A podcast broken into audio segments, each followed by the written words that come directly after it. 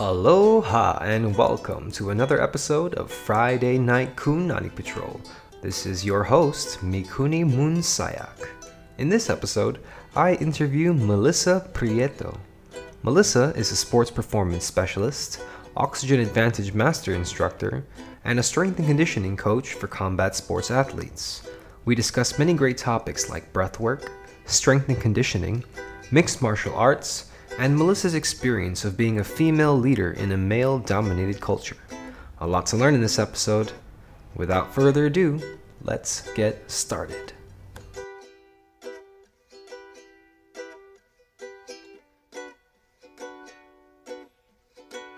Friday night Punane Patrol.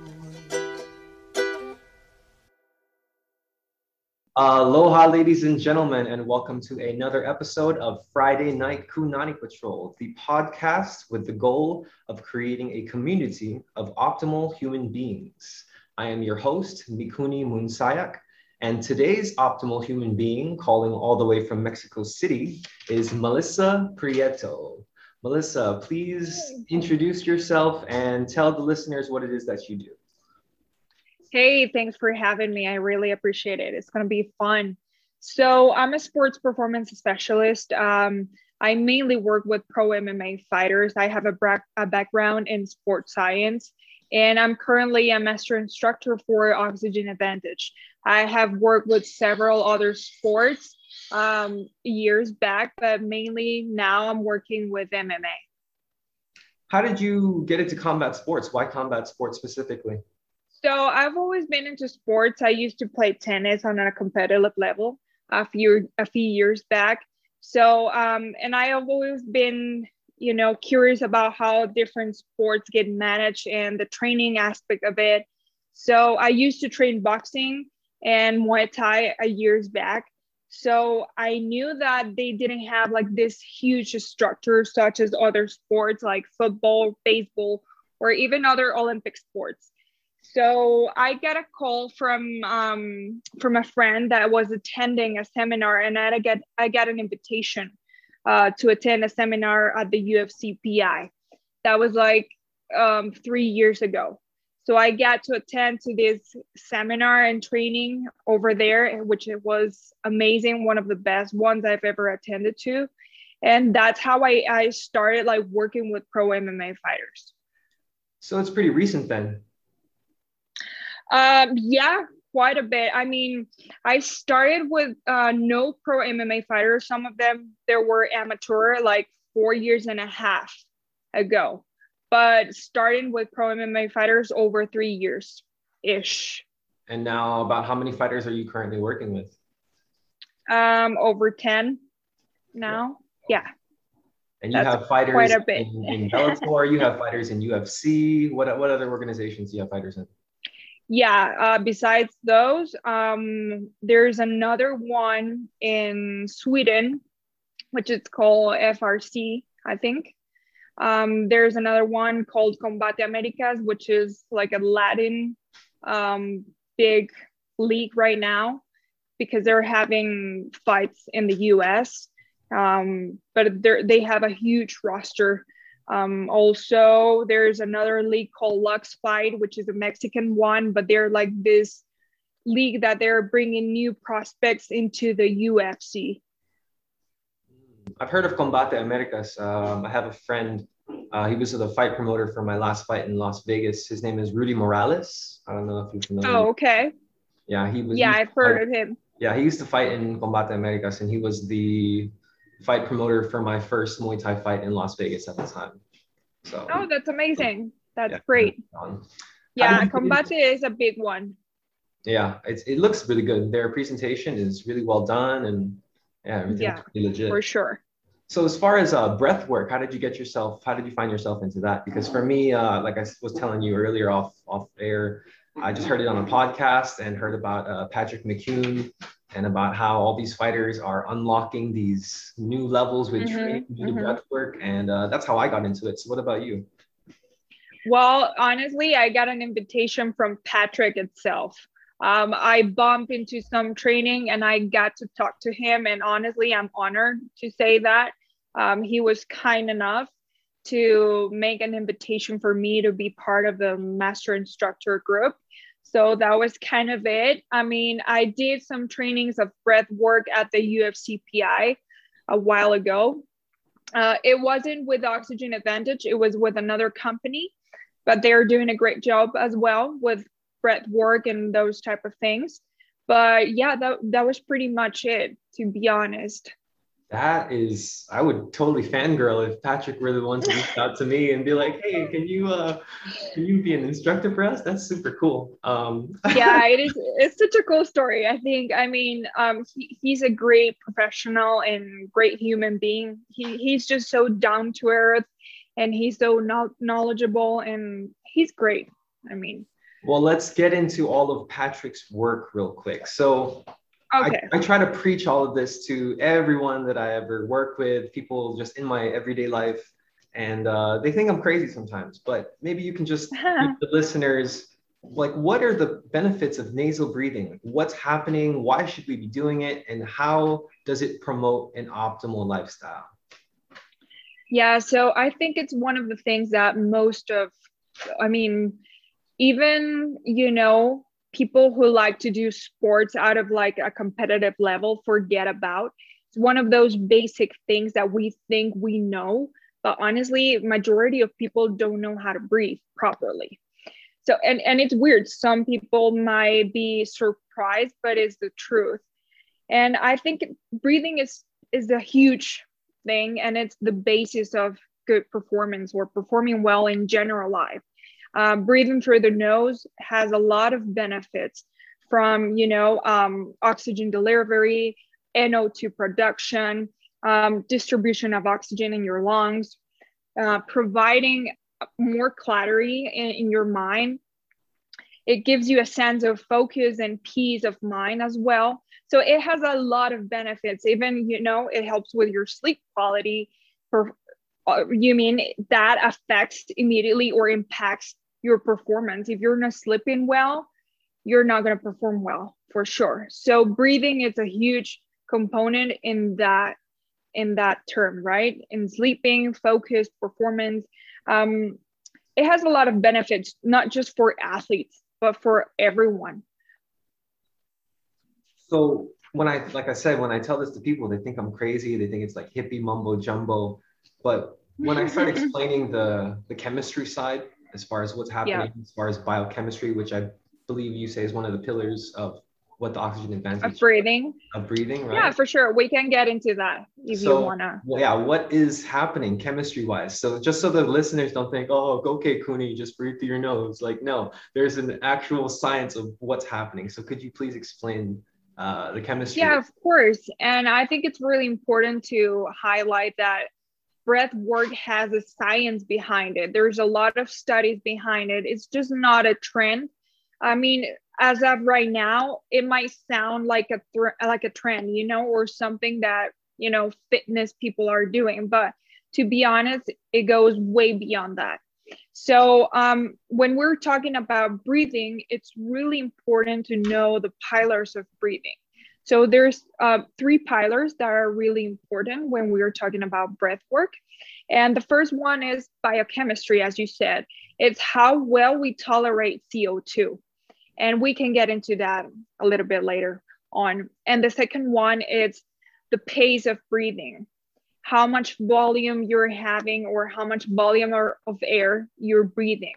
It is important to have a good cadence of breathing. Otherwise, you might be breathing a lot of volume of air, but you're not oxygenating your muscles or cells, if that makes sense. And then we have, uh, and then we have, you know, horizontal breathing, which is the biomechanics of breathing. A lot of people have vertical breathing or paradoxical breathing, which is, you know, how you notice the chest goes up and down. So it's really important to have this horizontal breathing where you're breathing from your diaphragm and it's barely noticeable if if that makes sense. So those three things okay so those three pillars are really important whenever you're talking about breath work or you're trying to implement any breath work um, training in your you know in your programming. You have to have in mind those three because it's really important to work on those three, not just one aspect of it. Sometimes I've seen great yoga instructors working sometimes in just one pillar, you know, which is um, biomechanics probably, or sometimes they might work only on pace breathing, the rhythm of the breathing. But you got to work on those three. Otherwise, you're not going to be well rounded or you're not going to develop the performance that you might want to have. So I've read the book. I think I'm on my second time reading it now. But uh, for the for the other listeners, um, maybe we can ex- you can explain to them how is it that we can increase our tolerance to carbon dioxide? Good. Yeah.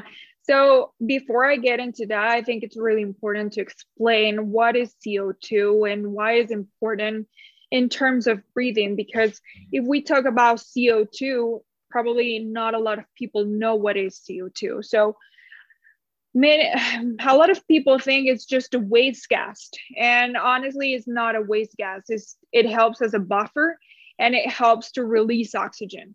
So if you have a lot of CO2 in your bloodstream, that's the one, that's a catalyst to release oxygen into your cells.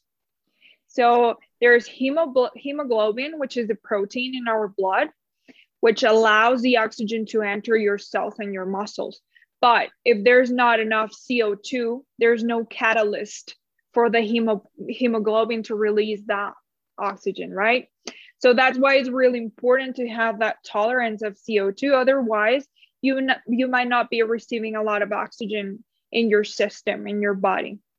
So that's why it's really important to have in mind why CO2 plays a big role into releasing oxygen into your body. Okay. So there's many ways that we can um, start working on CO2 tar- tolerance. First of all, um, let's say in oxygen advantage me- method, um, we do work on certain scores in order to see where that person is at or where that athlete is at. So it's it's a baseline where we can see where that athlete is it is at, and from that we can start building up and working on on a certain program. So we have two different scores that we currently use with Oxygen Advantage. One is the BOLT score, um, and the second one is the MBT score okay? BOLT score, you can measure it um, when you wake up. As soon as you wake up, you sit on the edge of the bed and then you put your timer. You inhale normally, then exhale, then you pinch your nose. And the first um, instinct or reaction that you have that you need to breathe, then you stop your timer. So that's the first score. And then the MBT is the maximum breathlessness test, where um, you stand up, you put your timer as well. You can use that too, or you can even just count the number of paces that you can you can take. That's the maximum. The first one is not the maximum. It's just the first instinct or need to breathe. The second one, it is the maximum breathlessness test, how many steps you can take or how long you can, you know, hold on your breath. And from that, we can see um, where that person is at, and we can start doing certain um, exercises or trying to implement certain methods into a programming. For the maximum breathlessness test, um, is it do you count it after an inhale or after an exhale? After exhale. So, it is really important, even on every exercise in terms of breath hold, it is important to do it after you exhale. Otherwise, it won't work or it won't push you to that limit, you know? Some people do it the other way and they do it when they inhale. That's the wrong way. And then they're not creating the adaptations if they do it that way. Yeah, exactly. There's not enough CO2 buildup in your body when you're inhaling. So you got to exhale, get rid of the CO2 that you have, and then you can start creating CO2 buildup. Interesting. So as far as breath work for me, um, as far as my protocols, like before I go to training, I try to do my BOLT score uh, before training, and then I'll do um, a bunch of strong breath holds, like at least five, 10 strong breath holds before training. Okay. And I do that because they say in the book that the spleen contracts and the spleen is like a blood bank and it releases uh, red blood cells, so that gives me more oxygen availability during training. Correct? Yeah, that's correct. So You're correct. I and totally feel the difference um, when I do these breath holding exercises compared to when I don't do them. Like if I go to training, uh, like jujitsu practice or hit the mitts or sparring or whatever, and I don't do my strong breath holds before practice, I'm gassed. And yeah, it makes a difference. It definitely does, and and you're correct. I mean, it is helpful in terms that your your spleen contracts, and even you're creating more nitric oxide, which is really helpful in terms of, you know, um, cleaning up your airways and redistributing your blood in your lungs. We have a dead space in your lungs, around 150 milliliters of dead space, right? So that dead space in your lungs, it is um, it is avoiding for the oxygen to distribute around your lungs or the air. So that helps. Let's say that you have a lot of blood right on the lower part of your lungs. So that that is making you not to have a lot of oxygen around all your lungs. So NO helps to distribute that blood. So it helps to redistribute your your oxygen around your lungs, right? So it is helpful too, not only because of the spleen contracting, but it also creates NO production in your nose, in the nasal cavity, and your lungs as well. Wow, I didn't know about that dead space in the lungs. Thanks for teaching me something new today. Um, I'm glad to hear that because I know you know. yeah, so yeah. Um, so what about your your fighters? Um, what are the breathing protocols that you do as far as for like pre-training or pre-fight? Um, another one I'm interested in is what is your breathing protocol in between rounds in order for them to recover? Mhm. Okay, so uh, let's say every fighter is different, just like any other athlete. Each one of them are very different and unique. Everyone has their own um, objectives and needs in terms of you know performance. So with every other programming, I always say oxygen advantage or any other type of breath work, it is supplemental to what I do as a strength and conditioning coach. Okay. So it's another tool in my toolbox. You know, we, we might have other type of tools that we might use into the programming, but it is important to know where that athlete is at. So I always based why ty- what type of uh, programming I'm doing in terms of breath work uh, based on my battery test or my assessment with that athlete, with that particular athlete. So I always run battery tests, whether it's strength, VO2 max, power, um, those type of abilities. Otherwise, I would be, you know, just guessing where that athlete is and just to, you know, um, aiming for for the best, let's say. So we're not working that way. So I always run that assessment and battery test first. And those scores that we previously talked about, MBT and Bolt score. And from that, I try to build a good program or a programming that suits best that athlete. Okay. So, but in general or general speaking, these guys sometimes might have lower bolt scores. Most of them have low bolt scores, and you might be surprised. Yeah, I saw that face. It is surprising, but but to be honest, that's the truth. I mean, these guys can push hard. You know that. Um, they're a different type of athlete, um, in terms or in you know in comparison with other sports. They're different, but they have they have this tendency of having bronchoconstriction there's a lot of fighters um, pushing really hard but with their mouth open you know? So that creates a lot of inflammation in the airways. That's why they have low bolt scores. Um, fighters receive a lot of punches in the face you know? A lot of broken noses broken bones in the face. That creates inflammation and of course obstruction in terms of breathing. So um, a lot of fighters breathe through their mouth pretty that that's pretty common to see and even if you see them under daily routine or daily activities they do breathe through their mouth while they're watching their phones or driving or watching the TV. It is really important to see how that athlete breathes not only during training but under daily life. That is going to determine how well are they going to perform or how well they're breathing during training.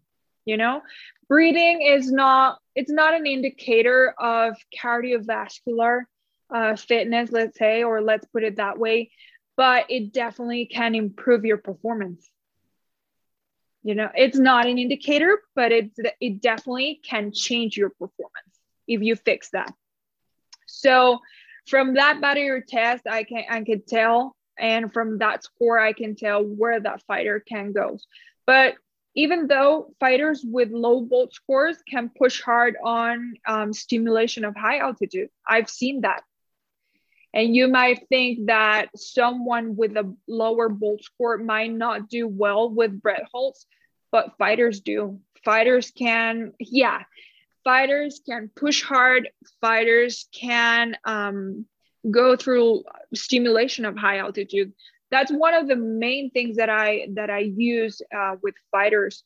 Uh, to be honest, there's a lot of things that I implement in terms of breath work during uh, programming it also depends where we at. If we're, um, let's say, off camp, that's one type of adaptation I need to do during that phase. Hmm. And as long as we enter, I mean, as fast as we do enter flight camp, there's other types of adapt- adaptation that I need to create. Okay. It also depends, you know, time, athlete, and battery test those are like the three things for me in order to implement um, breath work program into the program itself in terms of strength and conditioning. So, what if somebody's listening to this right now and they're maybe an aspiring athlete or maybe just even an average Joe who wants to work out and incorporate breath work? What would be something that you would recommend to them in order to get started with this breath work? So, first of all, see how you're breathing during the whole day. Just check how you're breathing. Are you opening your mouth a lot and you don't need to? That's one thing. If you you start noticing and becoming aware of how you breathe on a daily basis, like that's the first thing. That's the first step. And from that, if you start noticing like, oh wow, um, I'm not really breathing from my nose. I, I always say like nose is for breathing and the mouth is to eat and chew, right? So you don't need to open your mouth unless you're an athlete, a high level athlete. And let me tell you why because let's say with fighters, if they're doing something that goes beyond the anaerobic threshold or it's way beyond that maximum intensity, they can open their mouth while training, but they can do it through the diaphragm, not chest breathing. You can do open your mouth, but deep and from the diaphragm. And it's like a gear, you can switch gears. If it's maximum intensity, you can go back and recover and then go back mouth to nose and then nose to nose. And if it's and if it becomes a little bit higher intensity, then you can go back mouth to nose. And if it becomes a way harder, then you can just do it mouth mouth and just switch gears but I'm talking about high level performance athletes you know, where they're really pushing hard through that threshold. If not, there there's no need to open your mouth, you know. And from that, just check how you're breathing. Do those two tests and see how you're doing. Those two tests are going to determine where you can start in terms of breathing but i would advise to start like if you like training eh, or you like doing certain type of sports you can start doing your warm up nasally you know 10 minutes nasally and then we're good or you can even go out and start doing you know walks walk outside but do it through your nose. 20 minutes 30 minutes. It also depends on your level. But start creating that adaptation and see how it goes. Also one thing that it's really important is how you're breathing while you're sleeping. That's one thing that you might want to change as well. If you find yourself like with dry throat on the morning or your nasal cavity is dry as well um, then you're breathing through your mouth during the night. So there's there's taping, special taping that we might use during the night. Um, that it's really helpful. You can start with those kind of things. Always, I always say change one thing. Don't change three or four things at a time because it's gonna become too much. You know. Absolutely. Um, because I'm an online coach as well, on the on top of being a professional mixed martial artist, and uh, I have seven pillars of optimal health that I've preached to my clients. And this is just off of my life experience and based off of like the research that I've been doing. And number one, as far as optimal health that you need to get in check is functional breathing. Absolutely, most definitely. Yeah. And yeah, uh, of course. Yeah, because if people, like you were saying, just seeing how you're breathing, that right there, like it sounds really simple, but once you see how you're breathing and pay attention to your breath, that whole mindfulness aspect just kicks in because once you can pay attention to your breath and close your mouth, allow the carbon dioxide to really build back up, open the blood vessels up, and allow yourself to start thinking clearly or more clear at least, then from there, then you can start tackling everything else as far as health wise. But breathing is number one for me because, like, no matter what age you are, what career you are, what profession, like you can focus on your breathing. Everybody breathes, you know what I mean? Yeah, of course. If, if not, we die. Exactly. If you're not breathing, you're dead. But most people are killing themselves with the way that they're breathing nowadays because they're just over breathing. So to just to repeat what you were saying, if people want to get started, pay attention to how you breathe and perhaps uh, do a bolt score and a maximum breathlessness test just to, to kind of see where you're at. And then uh, yeah, sure. work out and do some nasal breathing, perhaps do your warm up nasal breathing, or maybe just go on some walks nasal breathing and start with small adaptations that way. Is that correct? Yeah, correct. That's it. I mean, from that, you can start building up and just to see if you're um, at a point where you can start implementing small breath holds and from that stronger breath holds i wouldn't advise strong breath holds you know cold turkey because if there's no previous adaptation, you're not going to feel well at all, or probably you're not going to handle well. Interesting. So you were saying something earlier about gears of breathing, and uh, I heard the gears of breathing from I forget which podcast it was I was listening to, but once I heard about this gears of breathing thing, it was like a paradigm shift in my mind. Because uh, he said gear one is nasal in, nasal out, light. And then number two is yep. nasal in, nasal out, moderate.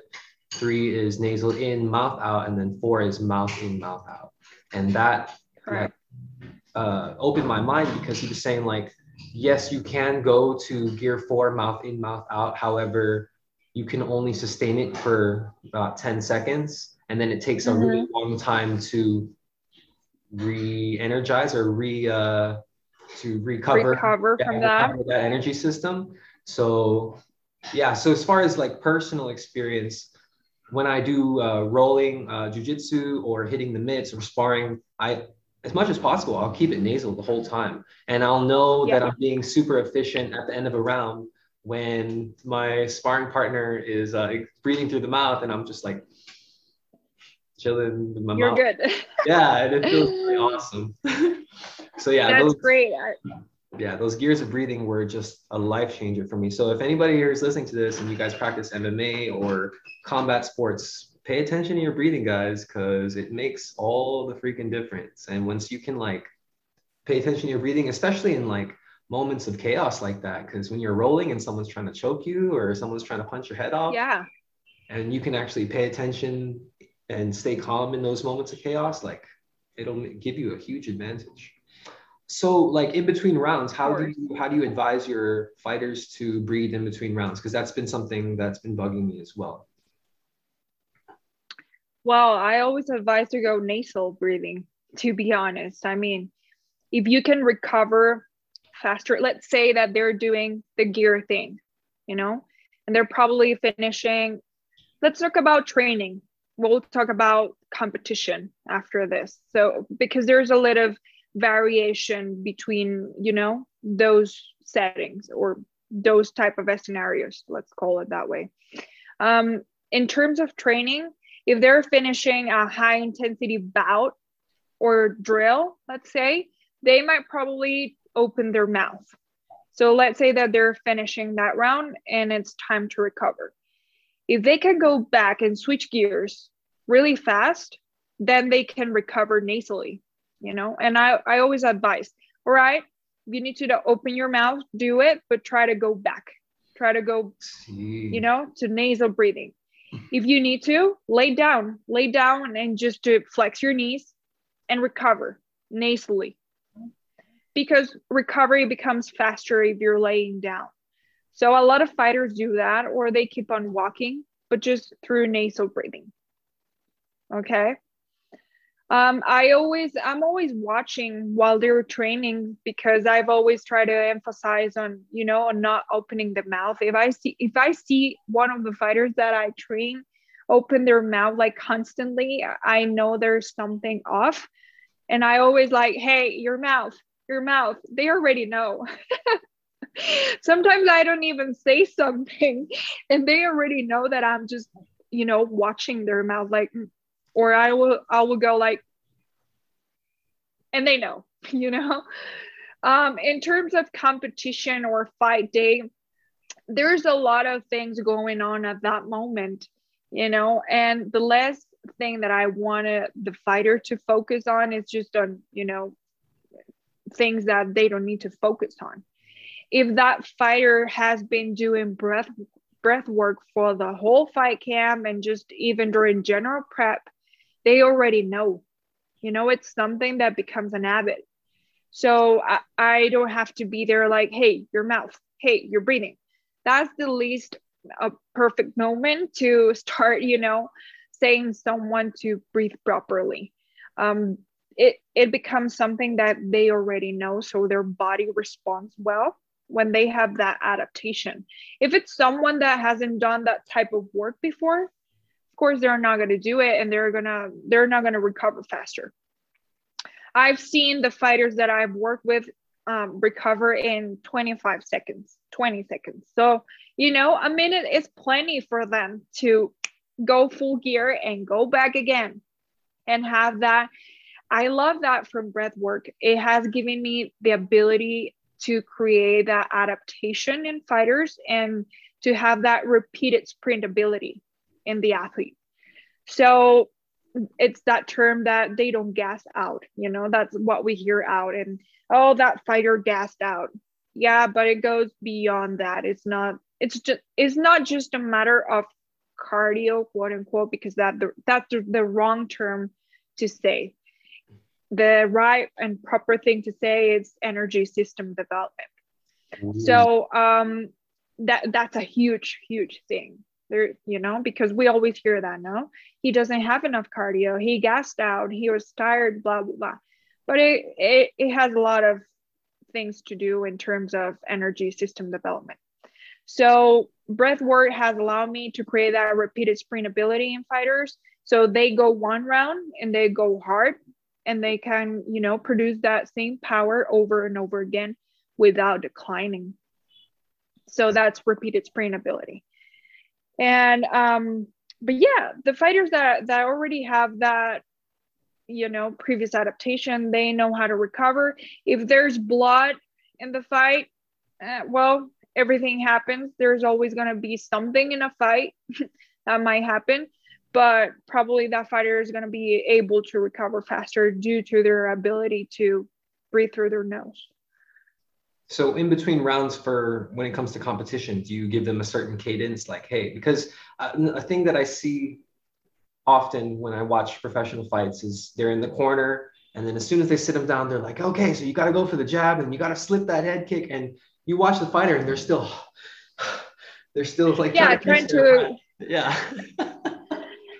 And I'm thinking, well, I, like, dude, like let the fighter breathe first, and then you can talk to them when they're clear-headed. So exactly. Yeah, when you corner your fighters, do you tell them? Is there a specific cadence that you guys practice to get them calm first before you uh, give the advice or whatever?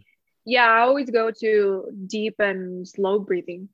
That's the. That's the best way to get back, you know, in that mindset and focused, but without trying to go into that parasympathetic state too much, you know? just trying to keep a focus and the fighter alert and what he needs to focus.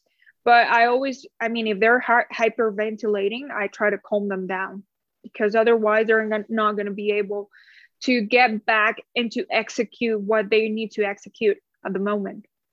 And um, there's certain protocols that we do previously um, before stepping into the octagon um, like three hours before. And then we do some breath holds and a little bit of hyperventilation and slow and deep breathing. Um, let's say 30 minutes before stepping in. So there is a combination. That one before stepping in, like 30 minutes before, it's a combination between slow and deep breathing, hyperventilation, and breath holds, strong breath holds that way we're creating um, a little bit of you know um, balance between parasympathetic and sympathetic nervous system. That way the fighter is alert it's focused but it's not that um, hyper anxious or hyper relaxed. So we try to create that balance for that fighter before before he steps into the octagon. And we also work one night before the fight. Let's say during the weight cut, it's really important also to to implement certain breathing protocols. You know that that helps the fighter to stay calm, stay relaxed and focused in that task. And then after that, he can you know go to weigh in, recover, refuel, and then on the day of the fight, we do certain protocols before it three hours before and then 30 minutes before. Could you, I mean, I don't want you to give away your secrets or anything, but maybe you could give us a little example of what you mean as far as your, because you said you do combination of deep and slow breathing, hyperventilation, and then the breath holds. So what would be like yeah. exercise that you do for those three things?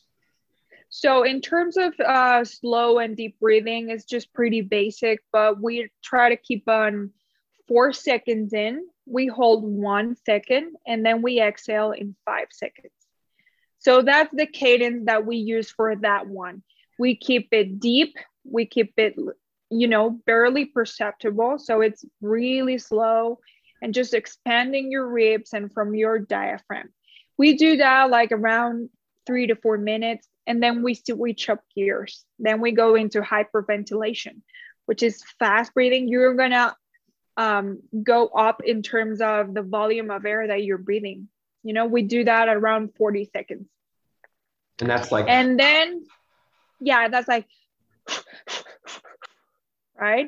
Wow. And then we go to breath holds immediately after that. So we exhale and then we do breath holds. We can do breath holds from 12, 15 seconds. It really depends which fighter you're working with, right? And then we repeat that. We repeat that um, um, for around 10 minutes 5 minutes. So it depends.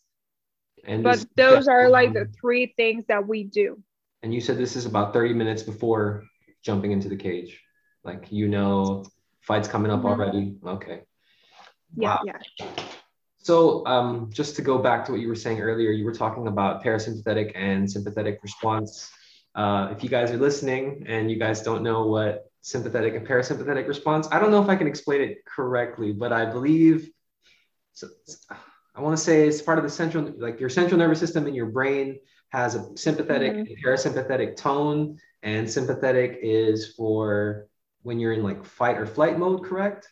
And then parasympathetic yeah. is when you're in like rest, relax, and digest mode and chill mode correct? Yeah, you got it right. That's oh, perfect. Yeah, yeah. Well explained. yeah. So something I wanted to talk about that was um, a problem for me when I, because when I moved here, I, I, started training mixed martial arts full time, and it was I was mm-hmm. going like, training twice a day, like six seven times a week, and like really overtraining. And um, I never took into consideration doing cool down, like cool downs or cool down breathing and mm-hmm. I, had problems sleeping at night. I would go home exhausted. Okay. But I would uh, be up all night and I wouldn't be able to sleep. And then I just find myself on YouTube watching jujitsu videos and taking notes just because I couldn't sleep. And then once I started getting into breath work, I realized not uh, you're not cooling down after you're not doing like recovery breathing, and so your brain is still in sympathetic mode. So do you do Right. Cool down breathings, uh, recovery breathings with your athletes in order to put them back in a parasympathetic state in order to promote recovery? Yeah, of course. And not even just after, we do have a whole session. Um, let's say that can be on Wednesday or midweek, where we work on on regen, you know, just to create, you know, that balance between parasympathetic and sympathetic because MMA is such a high intensity intermittent sport. It requires high levels of conditioning, strength, and power, you know, to pin down an opponent. Um, so the nature of the sport itself, it's really high intensity. So most of the time is, you know, sympathetic. That response of stress all the time, of course, it creates a, you know, a, a dysfunction between those two. So we do have a day where we do deload, we do some um, regen work in terms of breathing, um, movement. We might do some active recovery activities such as mobility, FRC, breath work, trigger point therapy, or fascial therapy. So yeah, I do have one day a week at least where we do that deload and be and after every session i always advise to do a cool down. So movement prep and cool down are those two components where most of the athletes don't do. They only care about the core of the session where where they go hard all the time. But those two are very important. The first part where you prepare your body for what's to come and the last one where you're relaxing and just cooling down and just to allowing your body to get back into that um, homeostasis state Yeah, that's crucial. That's so huge. because Yeah. Especially fighters uh, in this day. Well, I think fighters ever since they just have that extreme mentality, you know, and all they want to do yeah is push, go hard grind, grind, and go hard. And then you're like, hey, you guys want to stretch and cool down? Like, nah like What why are you talking about Like, yeah, I want to go punch the bag some more. Like, no, dude, you got to relax. You got to cool down, or else exactly have a hard time. yeah that's that's a huge thing um and my fighters know already you know but the first time that you you get to work with someone um with in mma it is weird for them to slow down they don't know how to slow down and, and to recover and to have off days because they have this mentality of pushing hard all the time and they think if they're not feeling like they're dying during a session they feel like they're doing nothing so it, it's a thing that I try to educate the athlete in terms of listen, if you want to perform better, if you want to be stronger, if you want to be faster, and everything else that you want to do, you got to recover. Otherwise, it's not going to be, you're not going to be able to pull that off. They say recovery is where the adaptations happen, and so if you're not recovering Yeah. properly, then you're not going to make all the, all that hard work you're doing. It's not going to mean anything. And it's Yeah. it's a matter of like, I feel like guys are just too masculine these days. Even some women, Ugh. just they're in that extreme mindset, and when you tell them to kind of ease off and do something a little softer, like stretching or cool down breathing, they're like, what? But I, I believe that what are you talking about? Yeah. Exactly. But as martial artists, especially as martial artists, you know, from that Eastern philosophy, we need that yin and yang. We need that balance, definitely, in order Yeah. to, to be at our best. Um, another thing you were talking about was preparing the body, um, doing those Mhm. um, breathing exercises in order to warm up the, the respiratory system. And uh, I think that's huge Mhm. as well because as like anybody who works out, yeah, they'll warm up the body, they'll warm up the muscles, but they won't warm up the muscles that they need to breathe. And that's number one, right? of course that's that's crucial and that's very important i think it's key in order for the body to be ready for you know for the intensity or whatever you're doing in the upcoming session you got to prepare. I mean, in terms of your muscles, there's also a huge muscle in there for breathing, your diaphragm. So you got to take care of that as well. What I do with fighters or any other athlete is I incorporate during the movement prep, we do breath work. We might do some small breath holds, five seconds, and then we keep on doing nasal breathing. And then again, five seconds breath hold, and then we keep on going. That might be 10 minutes, you know, and you're already doing your movement prep for the upcoming session, but also you're working on breathing patterns, which is really important. So that's a nice way to incorporate, you know, any type of breath work or into your programming. I think it's really awesome that you make sure you incorporate rest days as well. Like, well, not actual rest days, but I mean uh, deload days, like those recovery days, mm-hmm, do mm-hmm. some functional range of motion and do these breathing exercises. Because again, back to what we were saying, people don't incorporate even rest days or like, yeah, because like I was telling you before, I was just pushing myself way too hard. But once I started incorporating uh, days for recovery, and not mm-hmm. just sleeping, but I mean like doing some stretches, doing some foam rolling, yeah. doing some breathing exercises, then it was like one step back but three steps forward and it's made huge, yeah that's a game changer most definitely and so you guys if you're want to be a martial professional mixed martial artist and want to be successful you don't have to run yourself into the ground guys like you can ease off you can designate days for rest and you can do this at a slow and steady pace and still get good at the same time yeah, so, I agree. So I was uh, looking at your Instagram, and it seems like uh, this job is taking you quite uh, a lot of places. Would you mind sharing yeah. where this job has taken you and uh, some stories along the way? Yeah, of course. I mean, this is one of the things that I, you know, I think that I love about my job. I mean, it's the ability to travel, to get to know other places, um, to get to know other professionals and network um, with different people from different backgrounds. So I've been blessed enough to being able to travel with fighters because um, they they want me to go with them, to be honest, and to have that uh, experience of fight week. I've been into many fight weeks with fighters that I've worked with and with other friends as well. So it's been great for me, to be honest that's one of the things that I love the most about my job.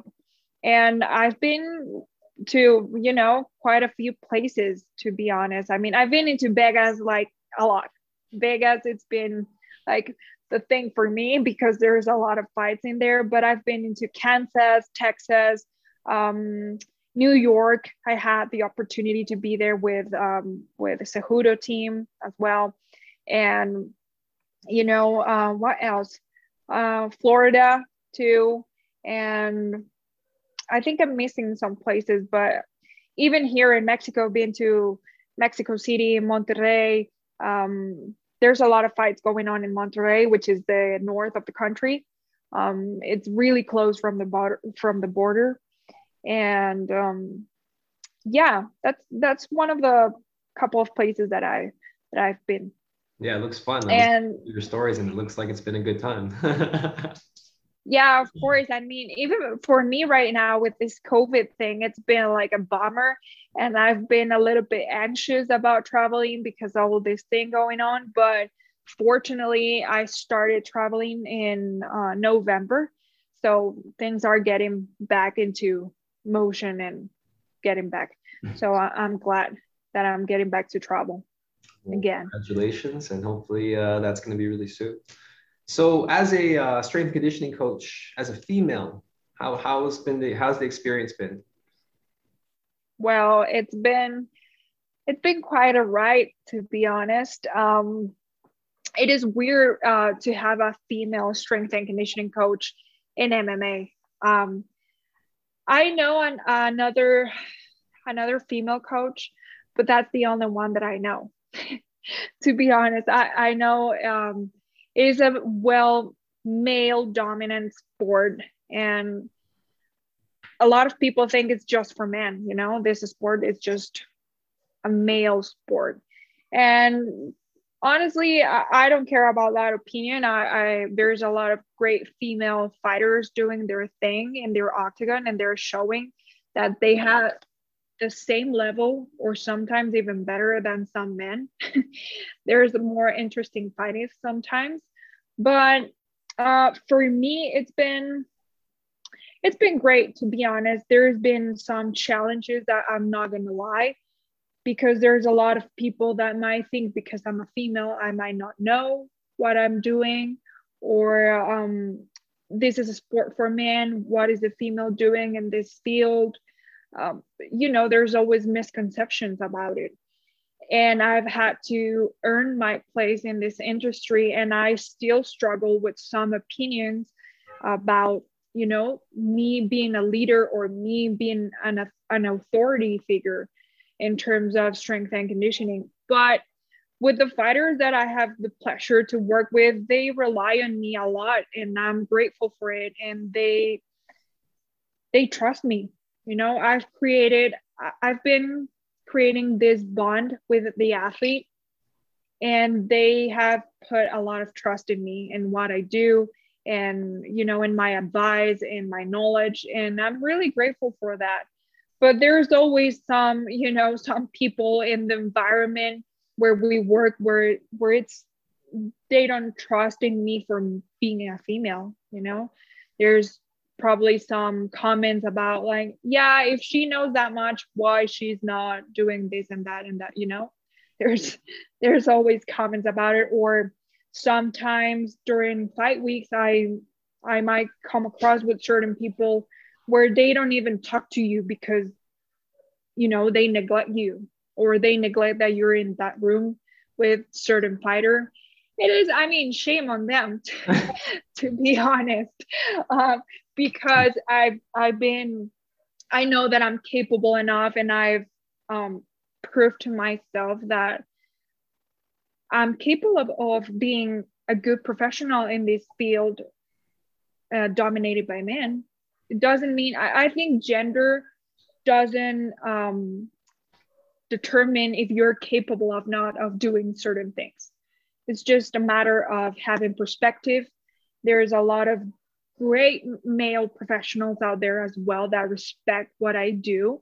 And they always ask for my opinion and i am grateful for that as well.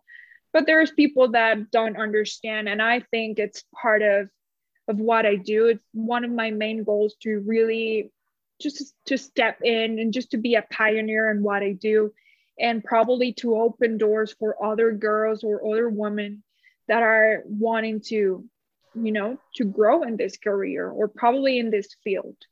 Um and i don't know. I love it. I mean i love the challenge to be honest. Um if someone gives me a comment or i hear something that is not that positive for me being a female in this field it is like a fuel for me, to be honest. It's like, oh, really? Okay. Then okay. I'm going to keep on going.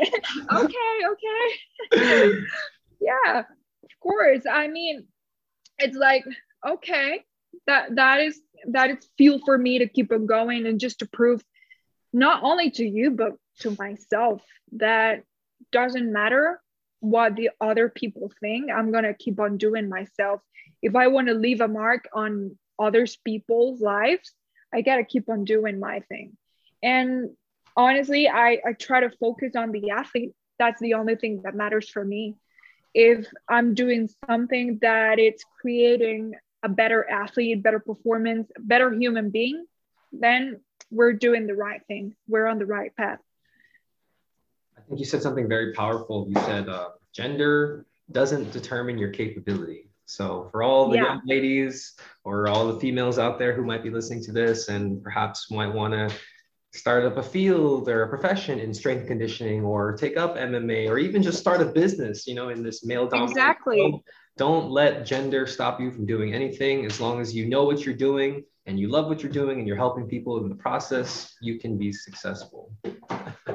Amen to that. Amen. Yeah. Here's your example right here, Melissa. If you don't know, thank you. Appreciate you know. it.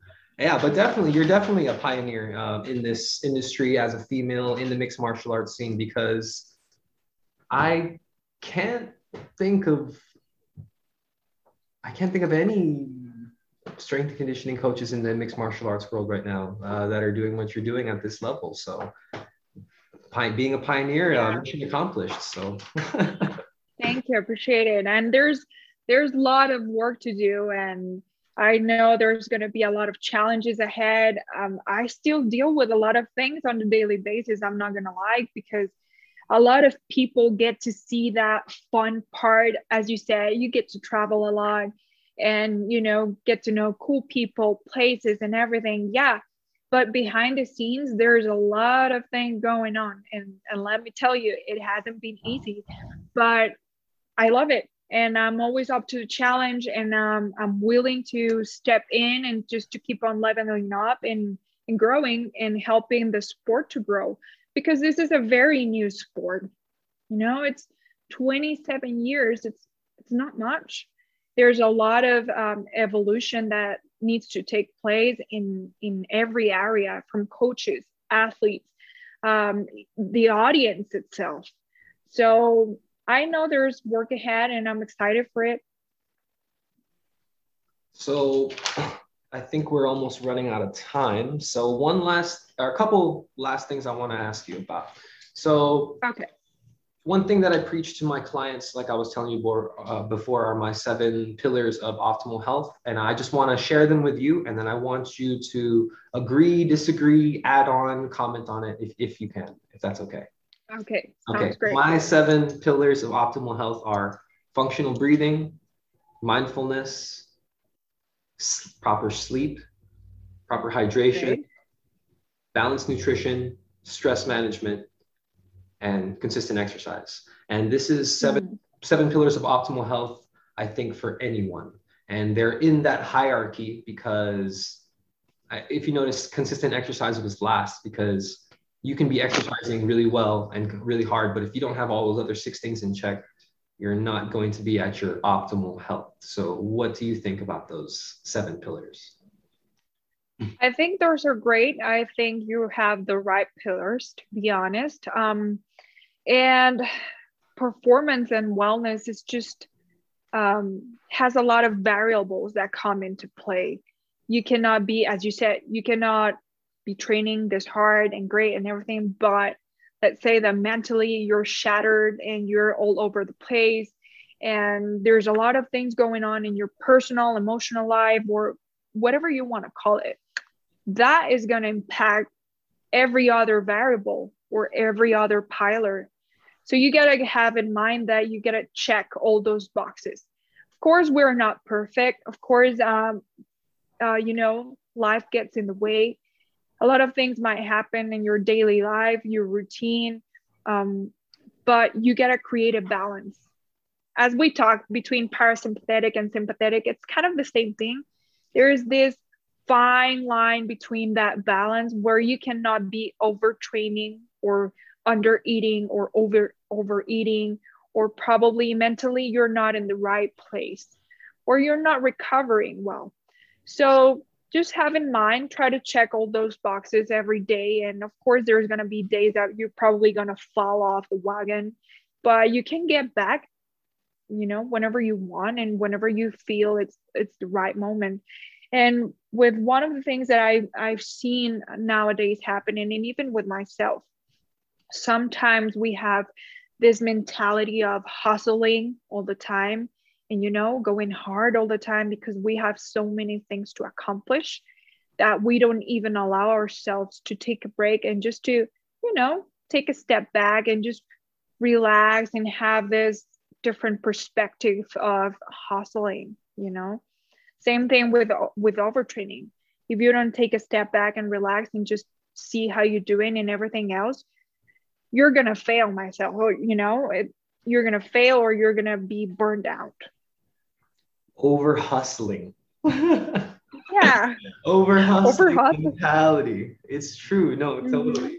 Um, I think that just that's where breath work comes into mind for me because when I take like sometimes I'll just put on like a three minute timer and then just just mm-hmm. on breathing and nothing but the breath because that allows me to get back to my breath, follow it, and then just just tune out from everything and not be so caught up in my head of oh i got to be successful in this i got to accomplish this I just breathe and uh, bring like I bring like a spiritual aspect, and I kind of just bring gratitude for every single breath. Yeah, feeling that's so important. Yeah, and just being in that moment and allowing the breath to just give you that that energy of just just even being alive. And a lot of people don't tune into that that side, and they get so caught up, like you said, in their head and being successful rather than just being where they are and appreciating exactly. Yeah.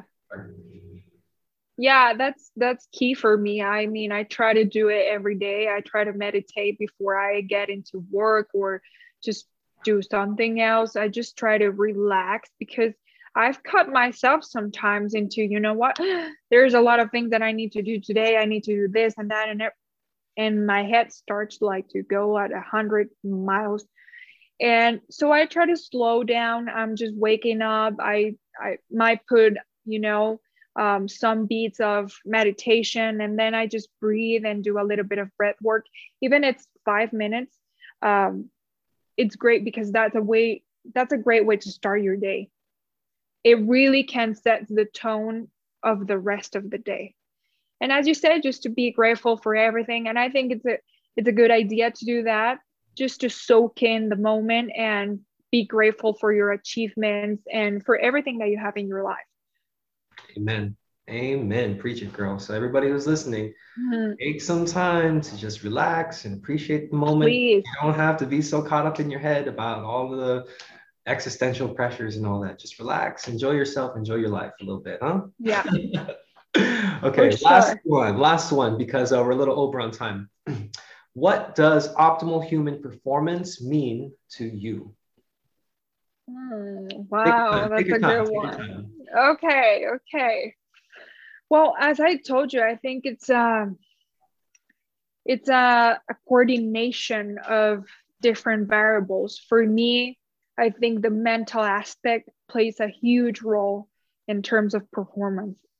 Whether you're a high level athlete or just uh, someone that likes to do sports um, as a hobby or whatever you do, in life mental aspect is everything because that is going to set the tone for everything else in your life. Um, what you think about you bring about. And to be honest that applies for every area in your life. If you're having positive thoughts um, of course you're going to have this positive energy that you're going to bring out to your life you know whether it's in your relationships sports training nutrition, everything. So for me, it's to create a balance in everything. And even even with the wrong stuff, let's call it that way, call one quote unquote, where if you want to have a piece of chocolate, if you don't want to exercise one day, you know, it's to create that balance in life. It's part of enjoying life. And sometimes I think uh, because we live in this i call it the microwave era where we have it we want everything like you know uh-huh. this fast um, we lose sight of enjoying life and just to loosen up sometimes and not be that strict or that rigid sometimes and it's that just to have a well-rounded and good balance in everything in your life. But your mental game you got to step on that and just to level up on that because that is going to impact your overall performance. Well said. Beautiful. So everybody out there get your mental game on check because the stronger your mentality is the stronger your physicality will be eventually as well. Yeah of course Right. So, any last plugs? Uh, maybe you want to promote your social media, maybe promote an event coming up or something. Just any shout outs. One last thing before we uh, close this up. Yeah, of course. I mean, I'm always on IG. Uh, my handle is Melissa double S Prieto, P R I I E T O. Um, I'm always up to questions. I'm always willing to answer to have a chat and conversation, you know, about breathing, sports performance, sports science, MMA, of course. I'm always there. And um, yeah, we'll be having upcoming um, master classes and seminars with Oxygen Advantage. So keep an eye on that. And I'll be doing some of myself as well independently. So I'll I'll keep you posted. I'll keep you posted on the dates. What are the prices of these courses? So in terms of certification, I'll have to check on on check back with Patrick because they're updating everything. They're even updating um, the website. I don't know if you have noticed or logged back in, um, but I will tell you up on that. I don't want to lie on that. okay, well, I'll definitely keep in touch then. Uh, maybe one last shout out for the Latino following that might be listening as well. Yeah, of course, or my, all my Latinos, my Latin people. I'm really proud to be a Latin um, girl. To be honest, I think we're crushing it. We're we have we have demonstrated that we have a, a place in this world. Um, where we're doing great things, not just in the sports industry, but music industry. It's huge, um, arts industry, and I'm really proud of it. And just, hey, keep on going, people. Yeah. We got this. right on. Well, there you have it, ladies and gentlemen. Thank you, Melissa, for your time. We had an awesome conversation, and I hope that people listening are inspired and learned something new and that we added quality to their lives. So, Again, this Yeah, is, hope the same. This is Mikuni Munsayak signing out. Aloha. Mahalo for listening to another episode of Friday Night Kunani Patrol. Feel free to follow my journey at Kunani Patrol on Instagram and Mikuni Munsayak on Facebook. Lastly, if you were motivated, inspired, or learned something new from this podcast, please support this show by clicking the Patreon link in the podcast description. Even just $1 a month would help support this show of creating content to help you all live your best lives. This is Mikuni Munsayak signing out. Aloha.